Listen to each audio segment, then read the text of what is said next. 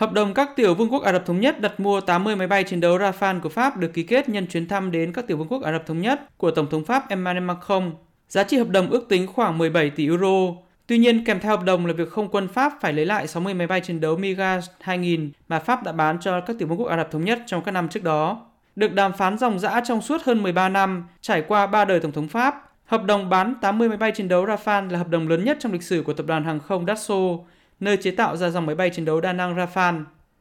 Hợp đồng này được đích thân Tổng thống Pháp Emmanuel Macron cùng Hoàng thân Mohammed Ben Zayed, người sẽ kế vị tiểu vương quốc Abu Dhabi, ký trong ngày đầu tiên Tổng thống Pháp đặt chân đến các tiểu vương quốc Ả Rập Thống Nhất. Bên cạnh hợp đồng lịch sử bán 80 máy bay chiến đấu Rafale, Pháp và các tiểu vương quốc Ả Rập Thống Nhất cũng đã ký hợp đồng Pháp bán 12 trực thăng chiến đấu Caracan do hãng Airbus chế tạo cho các tiểu vương quốc Ả Rập Thống Nhất. Đây được xem là một thắng lợi lớn về mặt ngoại giao và quốc phòng của chính quyền Pháp, đặc biệt trong bối cảnh uy tín của ngành công nghiệp quốc phòng Pháp bị tổn hại nặng nề sau vụ Australia hủy hợp đồng thế kỷ mua 12 tàu ngầm Pháp hồi tháng 9 năm nay, sau khi Liên minh an ninh AUKUS giữa Mỹ, Anh và Australia ra đời.